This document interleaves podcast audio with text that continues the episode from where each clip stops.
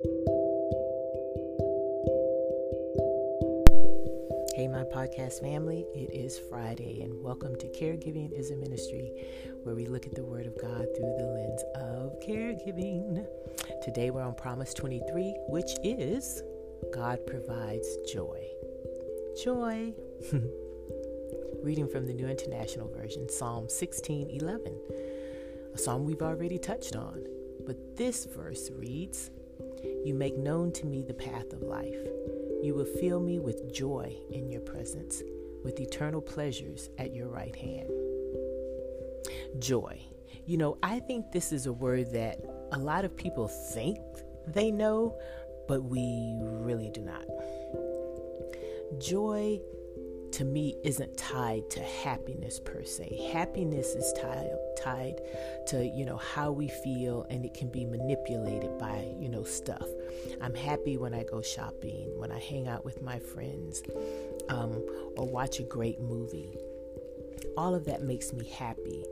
Um, it's almost like a cause and an effect type of situation. Or for you flowchart people, it's a kind of like an if then statement. If I go to the movies, then I'm happy. But see, joy is more intense. The official definition says that joy is a feeling of great happiness or great pleasure.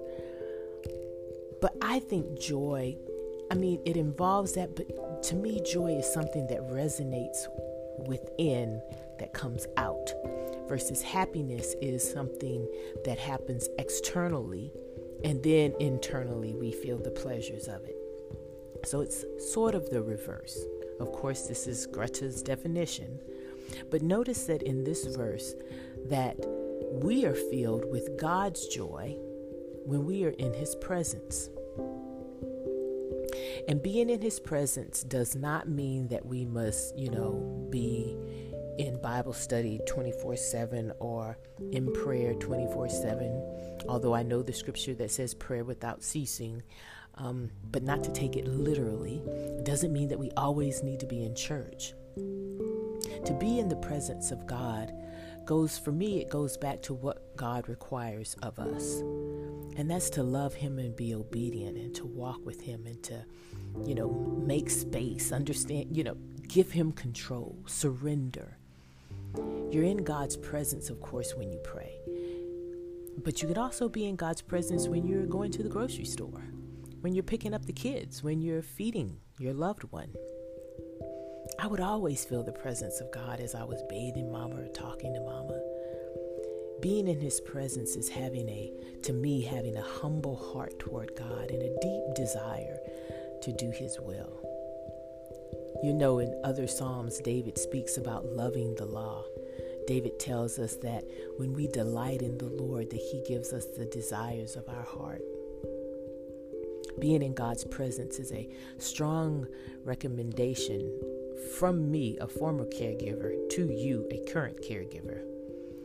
You can't, you really can't be, I wouldn't say a good caregiver, but you really won't experience all that you can in caregiving and the joy that comes with caregiving if you don't have Him with you.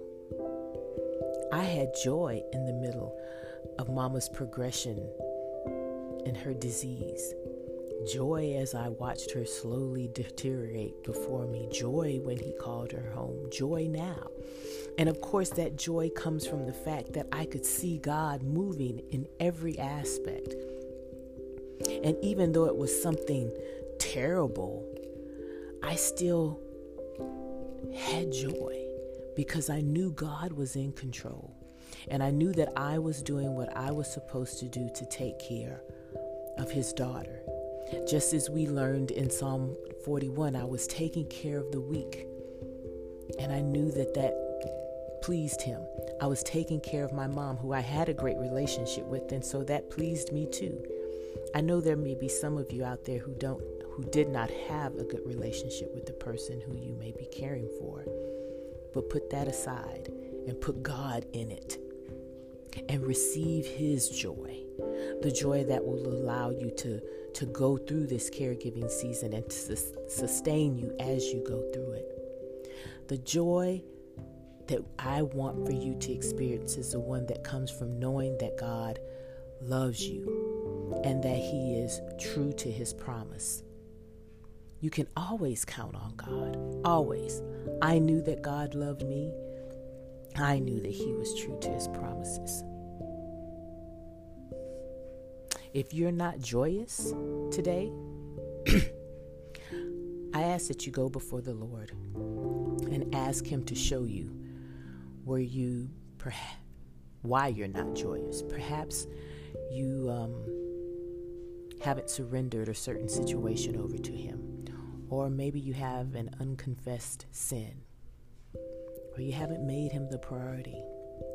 But since we now know that God gives us joy, that He's His promise is for us to have joy in Him. If you don't have it, go to Him and ask why. Joy is a wonderful thing to have. People will notice notice that you have it, and you will notice that you have it. And when you recognize that you have it, you will never want to lose it. Let's pray. Thank you, Lord, for being a God who provides. Today we learned that you've, pro- you've provided us with joy. And joy comes when we're in your presence, and we've discussed the many ways that we can be in your presence. Help us to seek you out daily. Help us to surrender our total lives and hearts to you so that we are constantly in your presence. That the joy that you have resonates in us and extends outward so that others may see. I lift up those who are listening today who do not have joy. And I ask God for you to show them what they need to do to get it. That joy comes from you. So draw them closer. Help them to not be resistant, to be skeptical, to lose the cynicism, and to just trust you. We need it in this caregiving season. And so I ask, Father, that you help them receive it from you. Thank you for being a good God who gives us perfect gifts. We love you. In Jesus' name we pray. Amen. Alrighty. I hope you have joy today.